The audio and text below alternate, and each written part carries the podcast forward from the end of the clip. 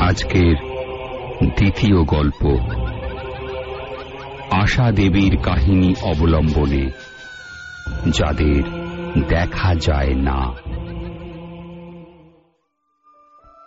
ডুয়ার্সে চাকরি নিয়ে গিয়েছি। আপাতত একাই। নতুন জায়গা।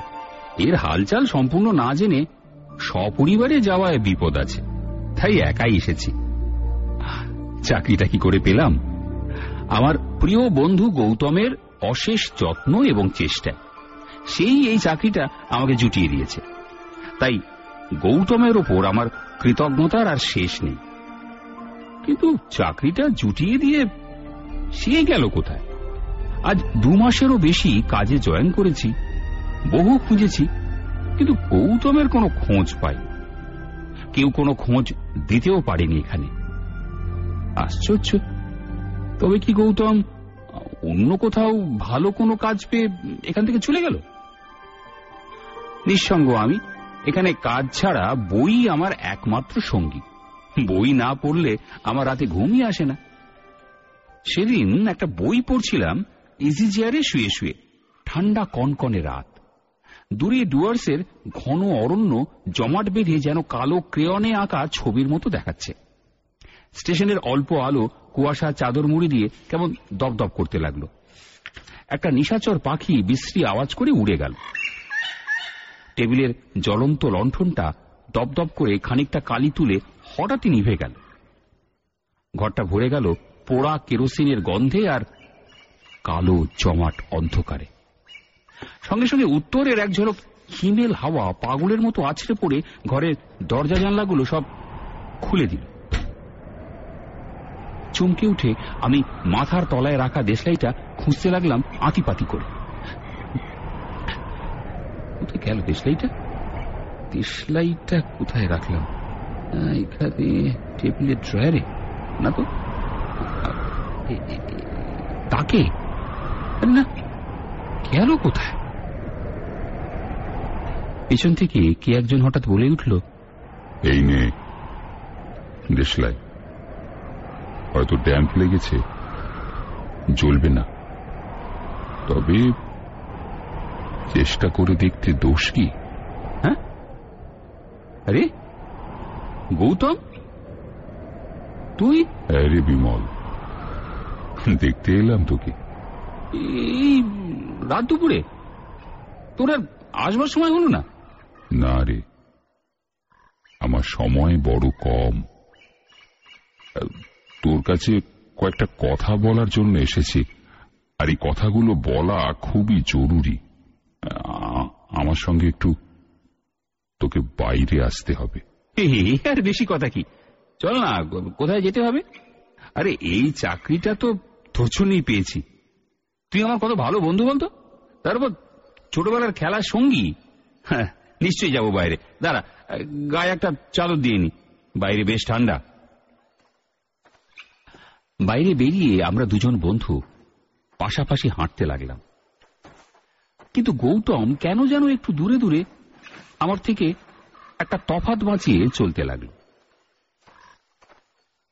হঠাৎ লক্ষ্য করলাম গৌতমের গা খালি। ঠান্ডার মধ্যে খালি গায়ে গৌতম হাঁটছে কি করে? এগিরে গৌতম, তোর গায়ে তো কিছু নেই তোর শীত লাগছে না? নে আমার এই চাদরটা নেই গৌতম কিছু না বলে আমার দিকে স্থির দৃষ্টিতে তাকিয়ে রইল কিছুক্ষণ। তারপর বলল না আমার শীত লাগে না। চাদরটা তুই রাখ। গৌতমের দৃষ্টিতে কি একটা ছিল জানি না। আমি যেন কেমন হতবাক হয়ে গেলাম। কিছু যে বলব, তাও পারলাম না। চুপ করে হাঁটতে লাগলাম। রাতের ঘন অন্ধকারে গৌতমকে ভালো করে দেখা যাচ্ছিল না। অনুমানে বুঝছিলাম সে আমার সঙ্গেই আছে। খানিকটা দূরে দুটো পাশাপাশি পাথর রাস্তার ওপরই পড়েছিল। গৌতম নিজে একটার ওপর বসে অন্যটা আঙুল দিয়ে আমাকে দেখিয়ে দিয়ে বলল এখানে বস। দরকারি কথাটা এখানেই সেরে নি তুই কিন্তু কোনো প্রশ্ন না করে আমার সব কথা আগে ভালো করে শুনবি। হ্যাঁ হুঁ করবারও দরকার নেই। তারপর ভেবে চিনতে বন্ধুর জন্যে যা পারিস করবি। আচ্ছা বেশ তো গৌতম। বল না, কি বলবি? আমি একটা ব্যবসায়ী ফার্মে চাকরি করতাম। ওরা আমাকে অনেক টাকা মাইনে দেবার প্রতিশ্রুতি দিয়েছিল। কিছুদিন সেখানে কাজ করবার পর আমি বুঝতে পারি, ওরা সৎভাবে টাকা রোজগার করে না। বরং খুবই অসৎ পথ বেছে নিয়েছে টাকা করবার জন্যে। এই ব্যাপারটা আমার একেবারেই পছন্দ ছিল না। এইটা ওরা বুঝতে পেরে আমাকে তাদের টাকার একটা মোটা অংশ দিয়ে আমার মুখ বন্ধ করে দিতে চেয়েছিল। কিন্তু আমি ওদের ওই পাপের টাকা একেবারেই নিতে চাই বরং আমাকে সব টাকার অংশ দিতে চাইলে আমি চাকরি ছেড়ে দেব বলি। তখন ব্যাপারটা আরও ঘোরালো হয়ে ওঠে। ওরা আমাকে নজরবন্দি করে একটা ঘরে আটকে রাখে। একদিন আমি গভীর রাতে পালাবার চেষ্টা করেও ধরা পড়ে যাই। খুবই ভয় পেয়েছিলাম, ওরা বুঝে আমাকে মারধর করবে। কিন্তু কিছুই করল না দেখে আমি অবাক হয়েছিলাম।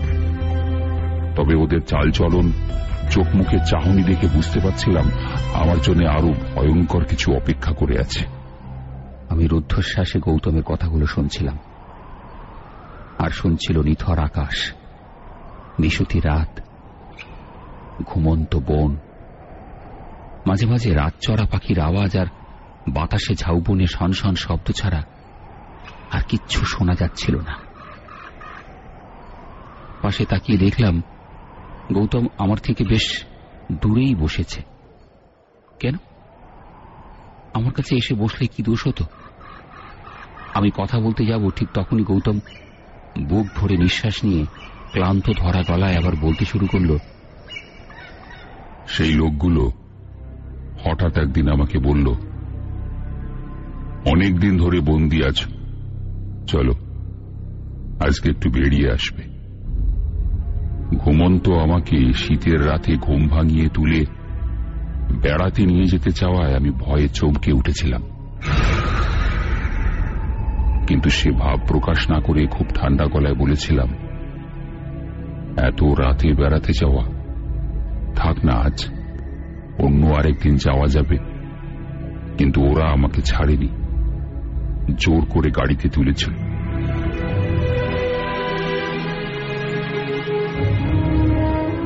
তারপর গাড়ি ছুটিয়েছিল জঙ্গলের পথে। গভীর ঘন পাহাড় জঙ্গল পেরিয়ে ওরা একটা ছোট জলার ধারে এসে থেমেছিল। সেখানে আমাকে ওরা শাসাতে লাগল, চুরির টাকার ভাগ নিতে হবে। তা না হলে ওখানেই আমাকে ওরা শেষ করে দেবে। তুই তো জানিস বিমল, আমি মার একমাত্র ছেলে। মার কাছে কখনো কোনো অন্যায় করবার শিক্ষা পাইনি। চুরি করা টাকা আমি কেমন করে মার হাতে তুলে দেব? আমার জেদ দেখে ওরা বুঝে নিল আমি আর যাই হই চোর নই। তারপর আমাকে ওরা খুন করে ওই জঙ্গলে ফেলে দিয়ে এতক্ষণ আমি স্তম্ভিত হয়ে গৌতমের কথা শুনছিলাম আর চমকে উঠলাম। তবে যার সঙ্গে আমি এত দূর এলাম, সে কি আমার বাল্য বাল্যবন্ধু গৌতম নয়? তার প্রেতাত্মা সমস্ত শরীর আমার ভয়ে হিম হয়ে গেল। এত শীতেও ঘেমে উঠলাম। গৌতম আমার অবস্থা বুঝতে পেরে বলল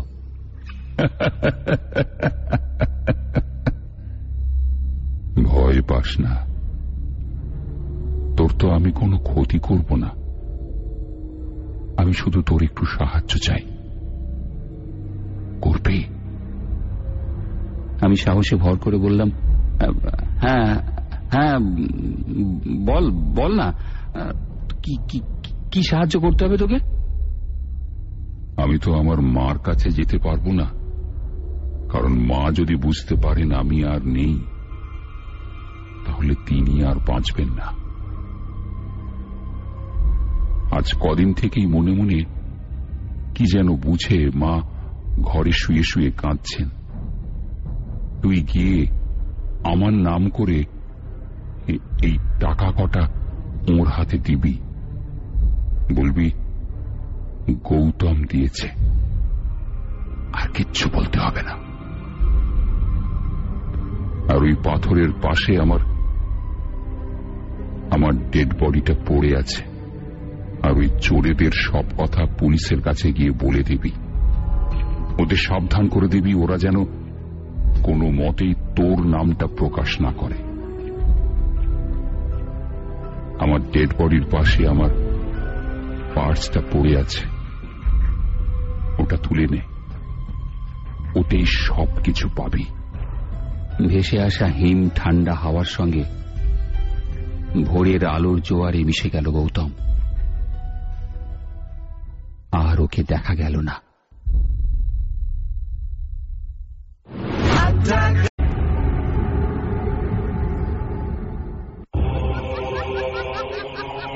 আজ প্রদীপ মৈত্রের লেখা গল্প অবলম্বনে অতৃপ্ত আত্মা। তখন আমি আঠাশ উনত্রিশ বছরের তরুণ। ইতিমধ্যে বিজ্ঞানের অধ্যাপনার কাজ আরম্ভ করেছি। সে সময় আমি বেশ গোড়া, অবিশ্বাসী এবং বিজ্ঞান ভক্ত ছিলাম। ভূতে বিশ্বাস করা দূরে থাক, এমনকি নিজেদের ধর্মীয় আচার অনুষ্ঠানকেও আমি তখন অশ্রদ্ধার চোখে দেখতে শুরু করেছি। এমনই এক সময়, একবার পুজোর সময় লখনৌ থেকে আমার এক বন্ধুর বাবা চিঠি পেলাম। পুজোর ছুটিটা তার ওখানেই কাটাতে লিখেছেন। বেশ আনন্দের সঙ্গে রাজি হলাম। তারপর একদিন তল্পিতল্পা নিয়ে ট্রেনে চেপে বসলাম। হাওড়া থেকে পাঞ্জাব মেলের একটা ফার্স্ট ক্লাস রিজার্ভড কামরায় উঠে নিশ্চিন্ত মনে একটা সায়েন্স জার্নাল বের করে পড়তে লাগলাম।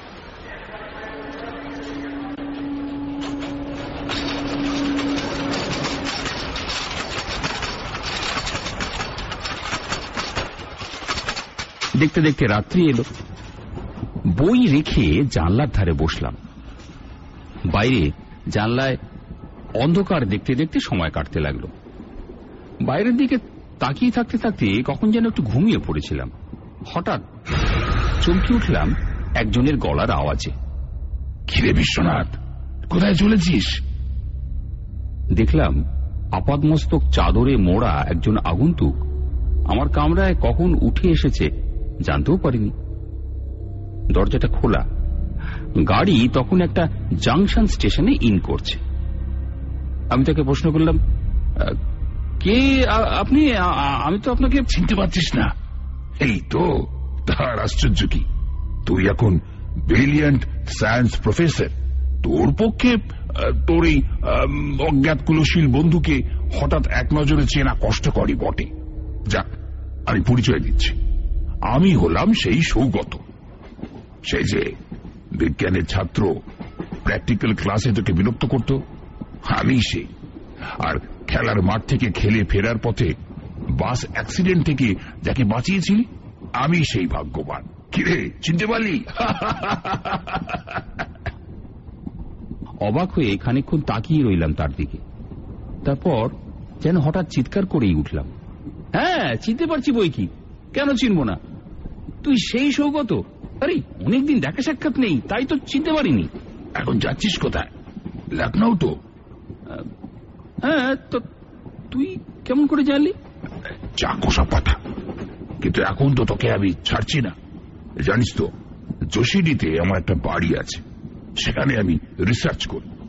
আমার ল্যাবে একটু আমার এক্সপেরিমেন্ট দেখে যা তারপর যেখানে খুশি যাস। না রে, আমি জ্যাঠামশাইকে টেলিগ্রাম করেছি, আগামীকাল পৌঁছবো বলে। ওদের স্টেশনে আসতে লিখে দিয়েছি। ওরা কাল আমায় না দেখে চিন্তায় পড়ে যাবেন। পরে যখন যাব তখন কি ভাববেন আমার সম্বন্ধে বলতো? ও কিছু ভাববেন না। আমি বলছি কিছুই ভাববেন না। বরং এ ট্রেনে না যাওয়ার জন্য ভগবানকে যা বলি শোন চল আমার সঙ্গে। আমার ফাইনাল এক্সপেরিমেন্টটা অসম্পূর্ণ থেকে গেল। সেই রিপোর্টটা তোকেই দেব। দেখ তুই কি করতে পারিস? মাথা মুন্ডু কিছু বোঝার শক্তিও যেন আমার লুপ্ত হয়ে গেছে। তাই বলেই ফেললাম। বেশ তবে তাই হোক। যোশীটি স্টেশনে গাড়ি থামতেই সৌগত কেমন যেন ব্যস্ত হয়ে পড়ল। তারপর আমার সুটকেসটা তুলে নিয়ে আমায় বলল আয় আমার সঙ্গে আয়। খুব কাছেই বাড়ি চলে কিছুক্ষণ পর ইউক্যালিপটাস ঘেরা ওর বাড়িতে পৌঁছে গেলাম।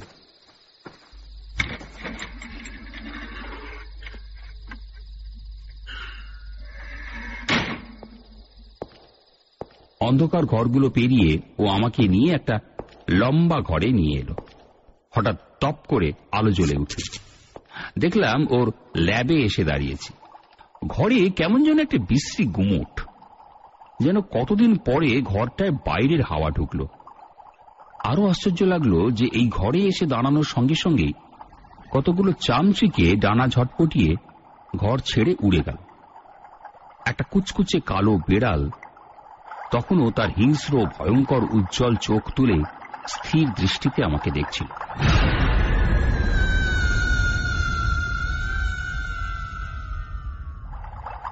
সৌগত তাকে তাড়া দিয়ে বলল হঠাৎ যেন কোকিয়ে কেঁদে উঠল বেড়ালটা। তারপর একটা কালো বিদ্যুতের মতো বেরিয়ে গেল ঘর থেকে। আর তার সঙ্গে সঙ্গে বাইরে একটা প্যাঁচা কর্কশ কণ্ঠে চিৎকার করে উঠল। কেমন যেন একটা অপার্থিব অবস্থার শেষ ধাপে এসে আমি দাঁড়িয়েছি। সারাটা শরীর কেমন যেন শিউরে উঠল। মনে মনে নিজেকেই প্রশ্ন করলাম, বেড়ালটা এমন কোকিয়ে কেঁদে উঠল কেন? হ্যাঁ? তারপরেই অনুভব করলাম, আমার সারা শরীর রীতিমতো ঘামতে শুরু করেছে। কেমন যেন নার্ভাস হয়ে পড়ছে। একটু পরে বুঝলাম, সৌগত আমার পাশে এসে দাঁড়িয়েছে। হঠাৎ মনে হলো আচ্ছা সারা শরীরটা এরকম চাদর দিয়ে ঢেকে বেড়াচ্ছে কেন সৌগত? কিন্তু কোনো প্রশ্ন করতে পারলাম না। একটা অজানা ভয় আমায় কোনো প্রশ্ন করতে দিল না। সৌগত বলল, কিরে, কীরকম দেখছিস আমার ল্যাবরেটরি? অবশ্য তোর মতো তো নয় যাক সেসব কথা আমার রিসার্চের কথা বলি। জানিস, আমার আজীবনের সব কল্পনাকে রূপ দেবার জন্য আমি এই ল্যাবরেটরিতেই আমার রিসার্চ চালাচ্ছিলাম।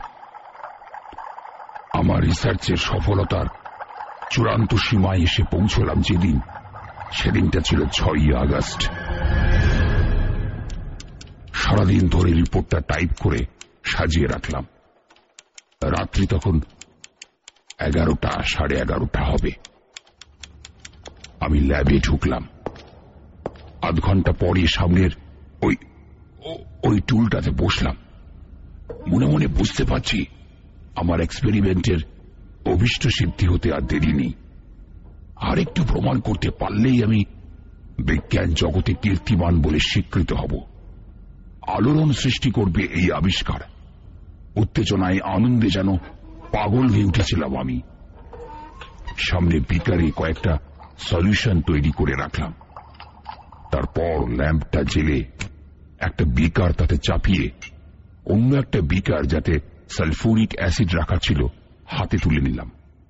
হঠাৎ হঠাৎ চোখ পড়ল আমার ল্যাম্পটার দিকে। নিষ্পলক চোখে তাকিয়ে রইলাম সেই দিকে। যেদিকে আমার জীবনের চরম লক্ষ্যের শেষ অঙ্কের অভিনয় চলছে। ধপ করে ঘরের আলোটা নিভে গেল। ল্যাম্পের রক্তাভ আলো ছড়িয়ে পড়ল হাতির বিকারে। উত্তেজনায় দিশেহারা হয়ে গেলাম। হঠাৎ ভীষণ চমকে উঠলাম। হাতির বিকারটা ছিটকে পড়ল নিচে। আর সঙ্গে সঙ্গে প্রচণ্ড বিস্ফোরণের শব্দ হল। বিকট আওয়াজ করে আমার মুখের উপর এক ঝলক তরল আগুন ছিটকে পড়ল। আমি আমি মৃত্যুকুণ্ডে পড়ে গেলাম হারিয়ে গেলাম। আমার রিসার্চ অসম্পূর্ণ রয়ে গেল। আমি সৌগতর কাহিনী শুনতে শুনতে উদ্ভ্রান্ত হয়ে এবার প্রশ্ন করলাম তারপর? তারপর তোর কি হলো? তারপর? কি হলো আমার? তুই তো আচ্ছা বোকারে। সেই প্রচণ্ড বিস্ফোরণ আমার মুখ মাথা ভেঙে চুরমার করে দিল এখনও ব্যান্ডেজ বাঁধা আছে। আমি কিছু না ভেবেই বলে উঠলাম কই দেখি একবার। দেখি তোর মুখ। দেখবি তবে। দেখ দেখ। ও এক টানে ওর মুখ থেকে চাদরটা সরিয়ে দিল আমি দেখলাম ওর সারা মুখে ব্যান্ডেজ বাঁধা। কিন্তু এ কি? ওর ব্যান্ডেজ অস্পষ্ট হতে হতে হঠাৎ অদৃশ্য হয়ে গেল। ও কি? চেয়ে দেখলাম ব্যান্ডেজের তলায় ওর মাংসহীন মুন্ডু।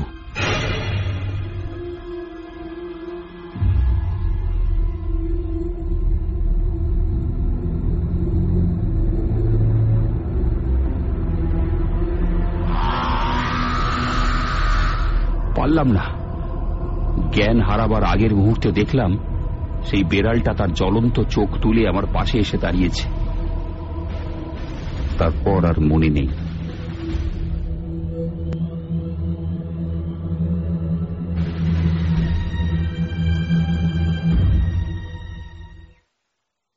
পরের দিন জ্ঞান হতে দেখলাম আমি শুয়ে আছি একটা চায়ের দোকানের টেবিলে।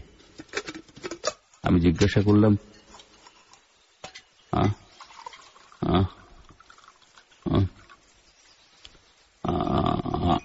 আমি আমি কোথায়? আমি কোথায়? একটা লোক ভাঙা গলায় বলল বাবু কিছু ভাববেন না। আপনি এখন ভালো আছেন। আচ্ছা ভাই আমি এখানে এলাম কি করে? সে যা বলল তা হলো আজ ভোরে ওর দোকানে দুধ দিতে আসার সময় গোয়ালা আমাকে ওই দানো বাড়ির গেটে অজ্ঞান অবস্থায় দেখে তারপর সে আমাকে তুলে নিয়ে এখানে আসে। হ্যাঁ সে আমার সুটকেসটাও সঙ্গে নিয়ে এসেছিল। আমি অবাক হয়ে প্রশ্ন করলাম আচ্ছা আমার সুটকেস তো ঘরের মধ্যে ছিল, ওটাও পেল কি করে? তা তো জানি না বাবু। গাঙ্গু বলল যে বাবুর পাশে এই সুটকেসটা ছিল। ভেবে কুলিয়ে উঠতে পারলাম না আমার সুটকেসটা কি করে বাড়ির বাইরে চলে এলো। আমি চায়ের দোকানদারকে বললাম ভাই অনেক ধন্যবাদ তোমাদের। এখন যদি একটা টাঙা ডেকে দাও তো খুব উপকার হয়। হ্যাঁ বাবু। হ্যাঁ হ্যাঁ হ্যাঁ, নিশ্চয়ই দেবো। এ রামারি এ টাঙা বুলাও তো জলদি। আমি পকেটের মানিব্যাগ থেকে কয়েকটা নোট তাকে দিতে গেলাম। কিছুতেই সে দিল না। ইতিমধ্যে টাঙা এসে গেল। সুটকেস নিয়ে তাতে চড়ে বসলাম। যোশীডি স্টেশনে পৌঁছে শুনলাম, ট্রেন চলাচল বন্ধ আছে। কাল রাত্রে পাঞ্জাব মেল শিমুলতলা স্টেশনের কাছে দুর্ঘটনায় পড়েছে। এখন শুধু রিলিফ ট্রেনের ব্যস্ততা। ভীষণ চমকে গেলাম খবরটা শুনে। তবে কি অনেক দিন আগে বাস অ্যাক্সিডেন্ট থেকে সৌগতকে বাঁচানোর প্রতিদান সেইভাবে আমাকে দিয়ে গেল।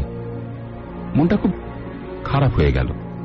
হঠাৎ কি মনে হলো সুটকেসটা খুললাম। আবার চমকানোর পালা। পড়ে দেখি একটা টাইপ করা অসম্পূর্ণ রিসার্চ রিপোর্ট। মনে পড়ে গেল সৌগতর কথা। আমার রিপোর্টটা অসম্পূর্ণ রয়ে গেল। দেখ, তুই কিছু করতে পারিস কিনা? আবার চিন্তায় পড়লাম। ওর অসম্পূর্ণ রিসার্চকে সম্পূর্ণ করবার জন্যই কি ও আমাকে বাঁচালো? নাকি উপকারী উপকার করার দায়িত্বে ওর আত্মাকে আবার শরীর ধারণ করতে হলো? কি আছে যে এই প্রশ্নের জবাব দেবে?